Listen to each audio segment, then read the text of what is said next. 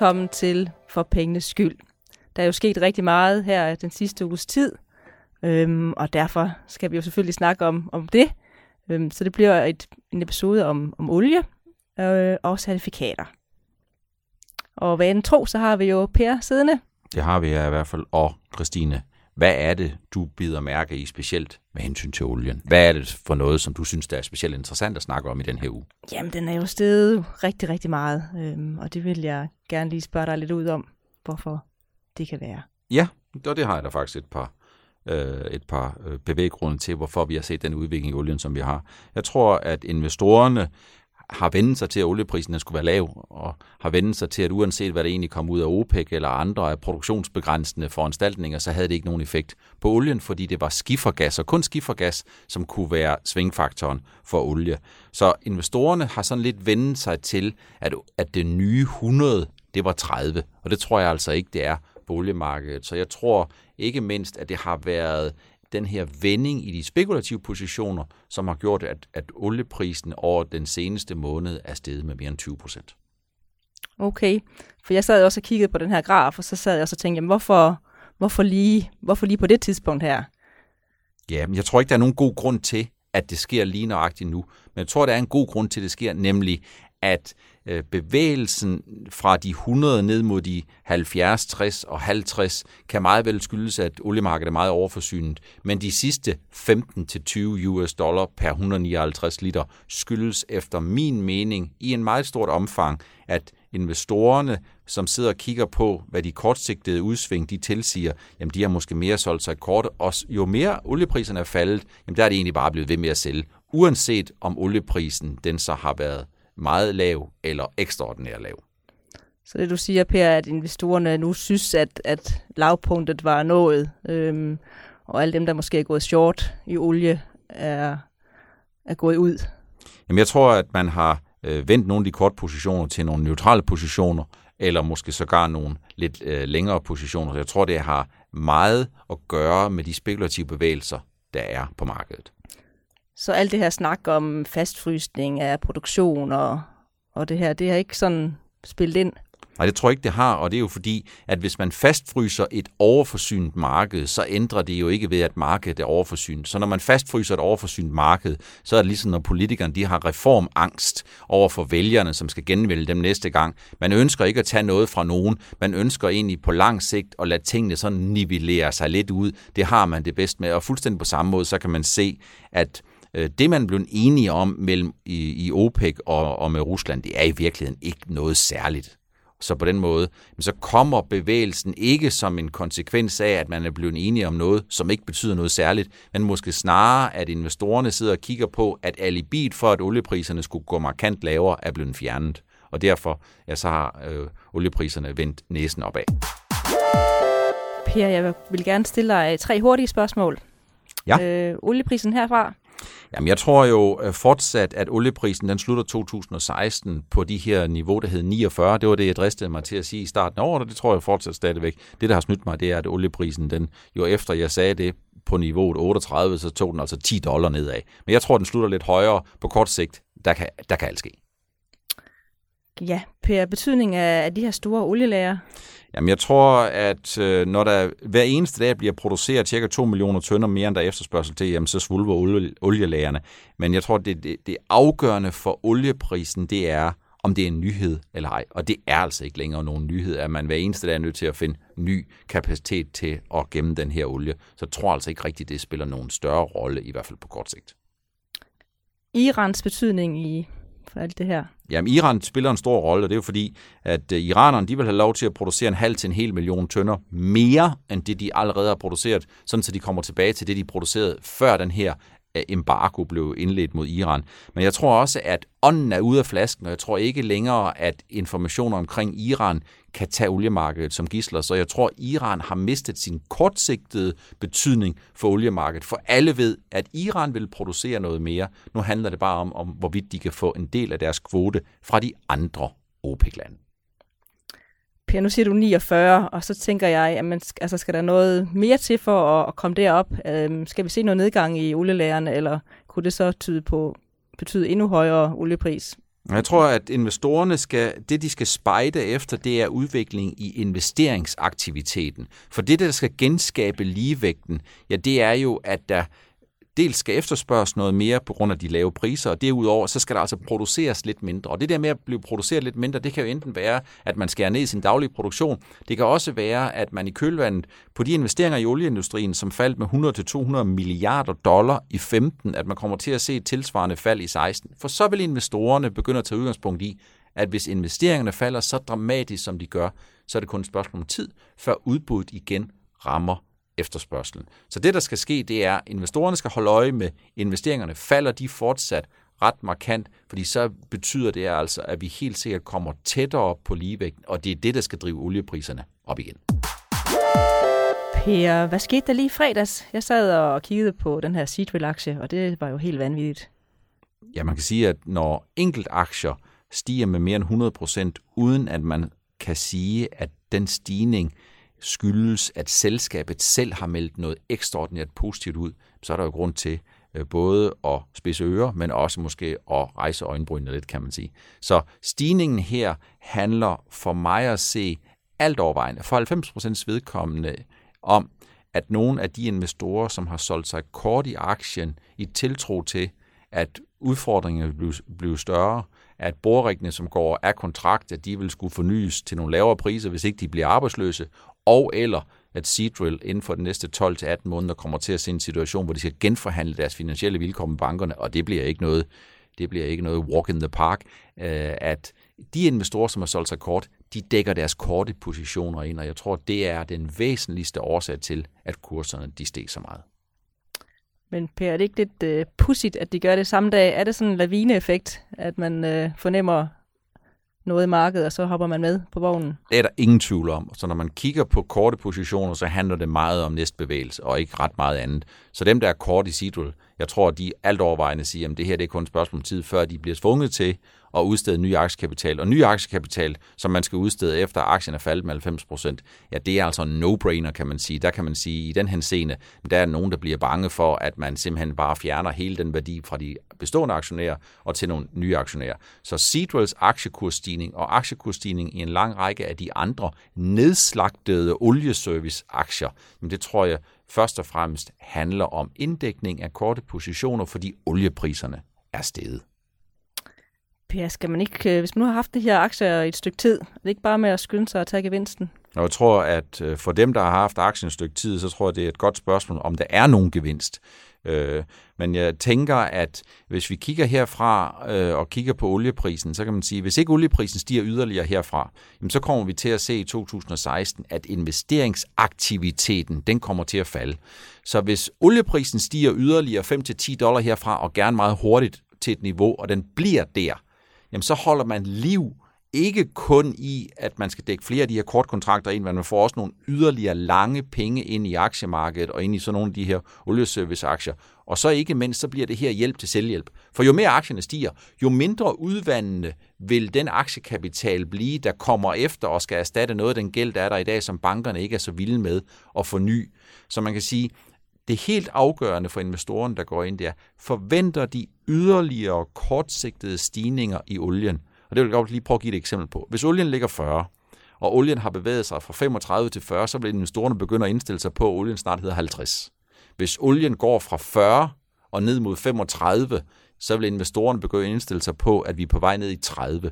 Så på den måde, der kan man sige, 5 dollar kan sagtens have en 10-15 dollar effekt op i investorernes bevidsthed. Så for at skære det helt ud i pap. Hvis det er sådan, at du er fuldstændig sikker på, at oliepriserne stiger yderligere 10-15 dollar fra det nuværende niveau, så vil der være væsentligt mere potentiale i nogle af de aktier, der er steget meget, men jo så netto inden for de sidste to år stadigvæk faldet rigtig, rigtig meget. Hvis du ikke har specifikke forventninger til olieprisen, eller hvis du tror, at olieprisen snarere falder 3, end den stiger 3 dollar, så skal du gå ud af aktierne. Og det er fordi, det er sådan investorerne tænker, og det er det, der kommer til at afspejle kursudviklingen.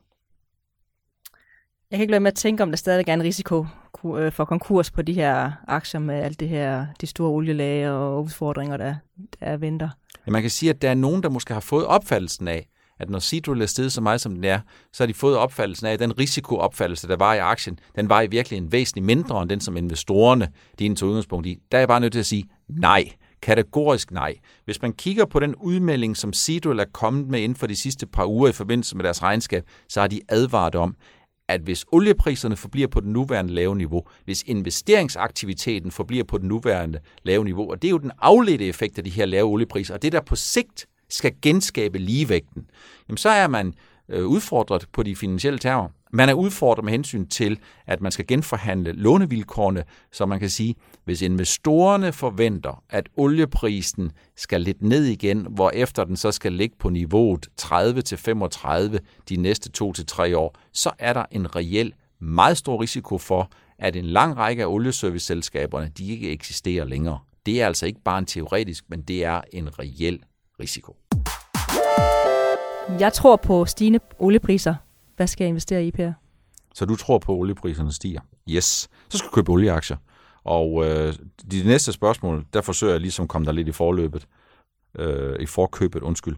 Øh, hvad er det så for en olieaktie, du skal købe? Jamen det er helt afgørende, at du starter ved at sige, jeg har nogle givende forventninger til olieprisen. Hvad for en olieaktie skal jeg købe? Du skal ikke købe olieaktier, hvis ikke du har nogle specifikke forventninger til olieprisen. Men lad os skære det lidt ud i pap. Hvis det er sådan, at du forventer, at oliepriserne stiger med 10 eller 15 dollar herfra, jamen så skal du købe nogle underleverandørerne, fordi det er som investorerne, de vil komme til at købe. Og det, som investorerne de vil komme til at købe i stor stil, det er også det, der har den største og de bedste muligheder for at gå op. Hvis du ikke forventer, at oliepriserne gør noget særligt herfra, og hvis du til med forventer, at oliepriserne de vender næsten nedad igen, for så at blive der i en periode på tre eller seks måneder, så skal du gå ud af olieaktier, fordi det er det, som investorerne kommer til at gøre. Men der er også en anden vinkel på stigende oliepriser, og det er jo, at noget af det, som har været rigtig, rigtig svært for investorerne de sidste 3-4 år, det har jo været emerging markets, altså at investere i Latinamerika eller Rusland eller andre steder, som øh, har lidt meget under de faldende råvarepriser. År til dato er det faktisk sådan, at Rusland og Øh, Brasilien har været nogle af de steder, hvor man får nogle de bedste afkast. Det lyder måske helt paradoxalt, men det er sådan lidt en billig baggrund, man brillerer på, fordi dels har man ikke leveret nogen afkast, og dels kan man også sige, at der er nogle af de her markeder, som er faldet i dansk regning med en 50-60 procent, for det er ikke kun aktiemarkedet, der er gået ned, det er også den lokale øh, valuta. Så hvis du forventer yderligere olieprisstigninger, så er der faktisk mere at hente i de her emerging markets aktier, fordi det, som investorerne de vil gå efter, de vil kigge på, at hvis vi ser oliepriserne stiger, så betyder det en yderligere stabilisering og styrkelse af de her lokale landes valutaer, og der vil komme ny inflow i markederne, så det er ikke kun olieaktier, du skal gå efter, men der kan du også kigge efter decideret at gå ind på nogle landebaserede afdelinger, for eksempel i Rusland eller i Latinamerika. Men al begyndelse starter ved begyndelsen, Christine. Det starter med, at du har nogle specifikke forventninger til olieprisen når du siger emerging markets, så har jeg sådan lidt, så er der en eller anden øh, risikoklokke, der ringer herovre ved mig. Er der nogen sådan lidt mere sikre steder, jeg kunne gå hen? Hvad med Mærsk? Nej, der findes ikke nogen sikre oliespil, men der findes måske nogen, der er lidt mindre usikre end andre steder. Og jeg tror, eller det er sådan, at Mærsk er jo en af de private investorers absolute favoritter. Den ligger sådan i størrelsesorden top 3 til top 5, for så vidt angår de aktier, de danske aktier, der er anbragt i en enkelt aktie. Og man kan sige, øh, Mærsk har jo selv meldt ud, at de kigger efter en oliepris på 45 til 55 dollar. Det gjorde de i forbindelse med 2015-regnskabet, da de fortalte om forventningerne til 2016. På den måde, der kan man sige, jo tættere man kommer på 45, jo tættere kommer investorerne på en situation, hvor de kan oliemæssigt ånde lettet op i relation til Mærsk, fordi de så kan se, at det bliver mere sandsynligt, snarere end mindre sandsynligt, at Mærsk de i hvert fald ikke tager penge på olien. Så der findes ikke nogen sikre oliespil. Der findes ikke nogen olieaktier, hvor du ligesom kan sige, hvis olieprisen ikke stiger herfra, eller hvis olieprisen det falder, at du kan tjene nogle penge. Men der findes nogle oliespil, som er mindre usikre. Så Christine, nu har vi snakket en hel del om olie, og nu skal vi over til noget lidt andet, men noget lidt andet, som faktisk også godt kan rime lidt på olie, nemlig certifikater. Så kan du ikke lige gøre os lidt klogere på, hvad er et certifikat, Christine? Jamen, øh, et certifikat er egentlig de her bulbær-produkter, øh, også kaldet ETN'er. Øhm. Bulbær og ETN'er og ting og sager, det er du lige nødt til at hjælpe mig lidt med. Ja, men det er egentlig øhm, bankerne, der udsteder sådan et produkt, hvor du kan spekulere i øh, lidt forskellige ting. Øhm, og jeg gætter på, at de fleste af vores lytter har været inde og læse om det. Øhm, så bære det er, når du tror, at priserne, kurserne falder, og bull er, når de stiger. Og så kan du få noget gearing på. Og gearing, hvad betyder det? Jamen, gearing, det er, at du faktisk øh, låner lidt penge øh, i det her produkt. Øhm, så når du investerer 50 kroner, så kan du egentlig investere 100 kroner i stedet for, og så får du den dobbelte afkast. Men det forstår jeg faktisk ikke lige, fordi det der med at låne noget, er det det der, hvor vi ligesom er det, er det øh, superlånet, som bruges til det, eller hvor kommer det der med lån fra? Låner man i produktet, eller hvem er den bagvedliggende udlåner på det her? Ja, det er indbygget i, i produktet. Okay, så det er ikke noget med superlånet at gøre. Det er ikke noget med, at, øh, at vores kunder, som køber de her bull- eller bære-certifikater, i praksis låner til noget, der ligner 0,99, som tilfældet er med superlånet.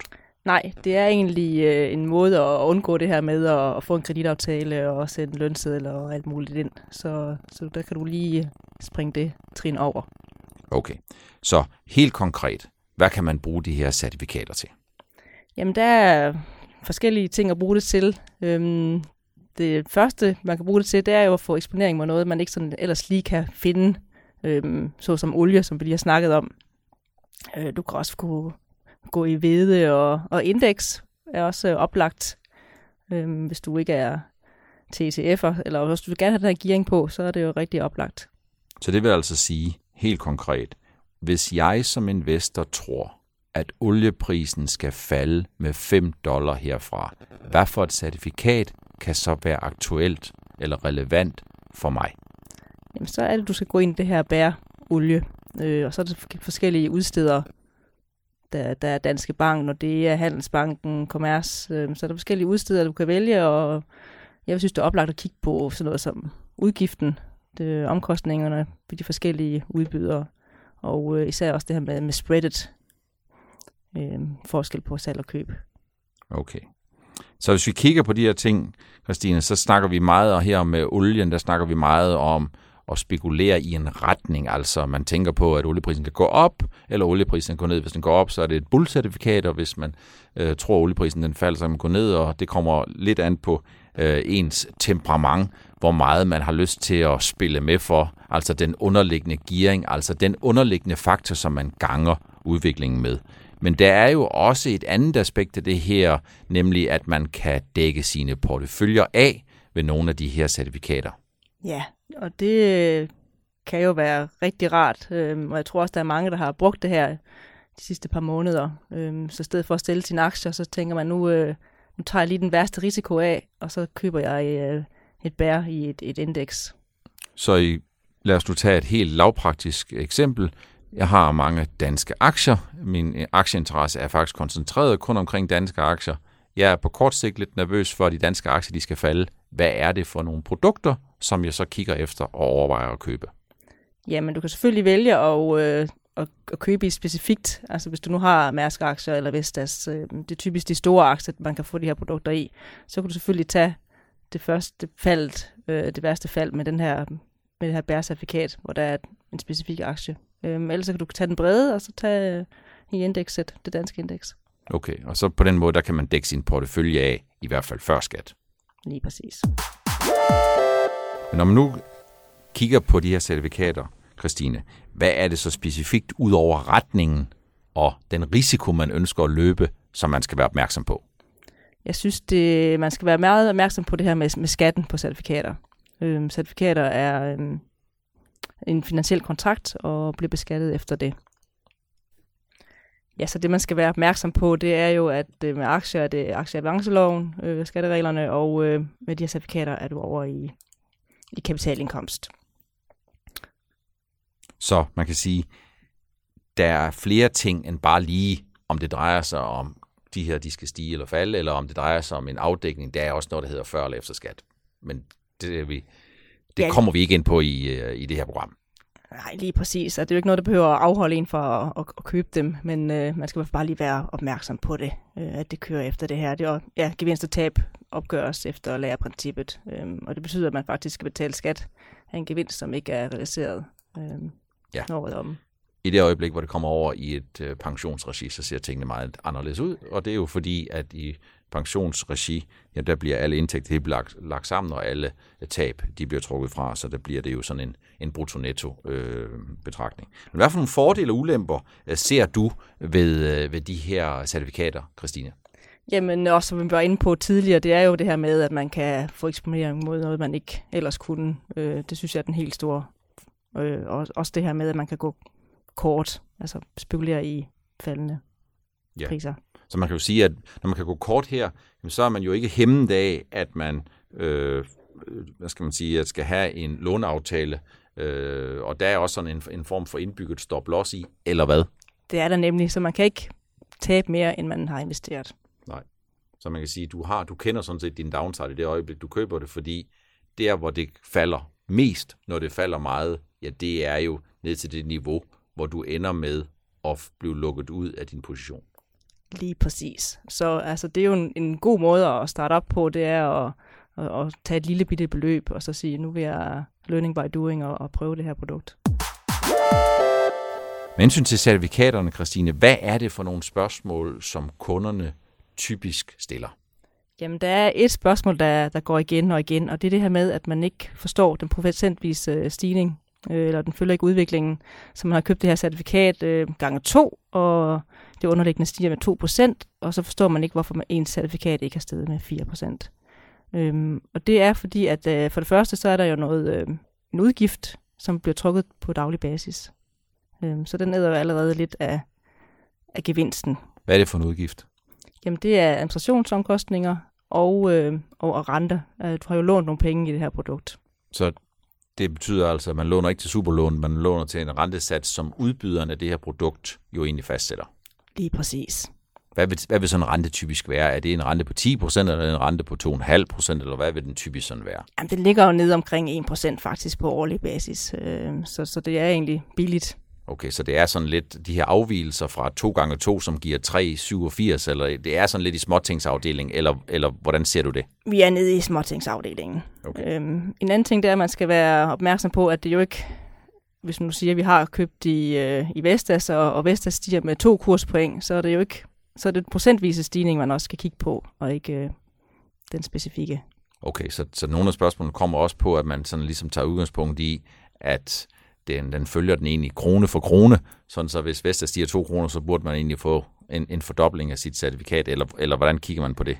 Ja, lige præcis. Man, man kigger nemlig på, hvor meget er den sted i, øh, i procent siden gårdsdagens lukkekurs. Okay, men det giver egentlig god mening, hvis at man altid skal regne i procenter. Ja, helt sikkert. Er der andre ting, som, som typisk er nogle af de ting, som, som kunderne spørger om? At, spørger, har, er der nogle spørgsmål til, der er jo alle mulige forskellige begreber, ETF og ETN og forskellige ting. Hvad er, sådan, hvad er egentlig en ETN? Jamen det står jo for Exchange, exchange Traded Note, øhm, og det, du, det er jo ligesom at øh, en, ja, en note, du kan købe på, på børsen, ikke ligesom en ETF er en, en fond, du kan købe på børsen. Men der er noget med, at der er sådan en udstederrisiko i forbindelse med en ETN, som der ikke er på en ETF. Er det ikke rigtigt? Jo, lige præcis. Og jeg synes også, vi skal snakke lidt om de forskellige risici ved det her produkt. Øhm, så kreditrisikoen er jo en af de første, man skal kigge på. Øhm, så du køber ikke det underliggende, du køber jo et produkt af, ja, af Nordea eller Handelsbanken, Danske Bank, Commerce. Så det er egentlig deres kreditrisiko, du skal kigge på. Men i al væsentlighed, så kan man jo sige, der er mange, som kan huske, eller der er i hvert fald mange, som har hørt om Lehman Brothers og den modpartsrisiko, der lå. Vil det betyde i sådan en situation, at hvis man har købt et produkt, en ETN, som er udstedt af Lehman Brothers, vil det så betyde, at man ikke kun skal se på, om man har købt et produkt, der går i den rigtige retning, et bull i olie, eller et bære i olie, alt afhængig af, om man forventer stigende eller faldende priser, men også, at man skal tage med i sine overvejelser, om den udsteder, man køber hos, er et selskab, som har en meget øh, meget stærk finansiel øh, situation. Ja, hvis udbyder går konkurs, så har du mistet alle dine penge. Okay. Så opfatter du det som en reel risiko sådan i dagligdagen? Nej, egentlig ikke. Altså, det er jo øh, de, de store, nogle store banker, vi snakker om her. Ja. Så alle har hørt om Lehman, men der er ikke så mange, der har hørt om, at Lehman måske trods alt, eller der er måske ikke så mange, der tænker på, at Lehman Brothers var mere sådan et enkelstående tilfælde, end det var udtryk for, at der var rigtig mange af de store banker, som gik ned i 2008 og 2009. Man skal selvfølgelig have det i baghovedet. Okay. Hvis jeg sådan ligesom skal, i hvert fald set ud fra mit synspunkt, skal prøve at brede det her lidt ud, så kan man sige, for den almindelige investor, der vil jeg sige, at det er ikke det her, man skal starte med. Den almindelige investor skal blive klogere på aktiemarkedet. Den almindelige investor skal langsigtet spare op i aktier i tiltro til, at aktierne stiger med 6-8% om året, svarende til den indtjeningsudvikling, der er i virksomhederne. Det betyder ikke, at den enkelte investor ikke kan have glæde af at snuse til nogle af de her produkter. Men det betyder, at det er ikke der, hvor den almindelige investor hos Nordnet eller andre steder skal starte. Der skal man altså kigge nogle andre steder og blive en lille smule klogere øh, på produktet. Hvis man så har fået lyst til at lære noget mere eller høre noget mere om de her certifikater, Christine, hvor er det så, man kan finde inspiration? Man kan gå ind på vores hjemmeside, hvor vi skriver rigtig meget om de her produkter. Øhm, hvis man øh, ved, at man vil spekulere i olien, så kan man også bare skrive bull olie eller bære olie op i søgefeltet, eller bære DAX, eller hvad man nu er til. Øhm, ellers er der jo den her nye børs, NGM, som har øhm, en konkurrence, hvor man kan investere i, med fiktiv, fiktiv penge, og, og så lære produkterne at kende på den her måde. Okay. Så der er mange forskellige muligheder for at blive lidt klogere på produktet, inden man sådan for alvor starter med at investere. Ja, og det synes jeg da er helt oplagt, når det nu findes den her konkurrence, at man ligesom øh, learning by doing og prøver at springe ud i det på den måde. Ja, det lyder inspirerende, og det tror jeg da, at de investorer, som har lyst til at høre lidt mere, og som ikke allerede er fuldstændig hjemme i de her produkter, med fordel kunne gøre. Det var alt, hvad vi havde valgt at bringe i den her uge. Vi håber fortsat på, at I lytter med. Vi håber også, at I er friske på at sende inspiration og spørgsmål ind til os, og det kan man altså fortsat gøre på Facebook og Twitter, på Nordnets Facebook-profil, og så kan man jo gøre det på min Twitter-profil, snabel af Per Nordnet. Tak for den gang.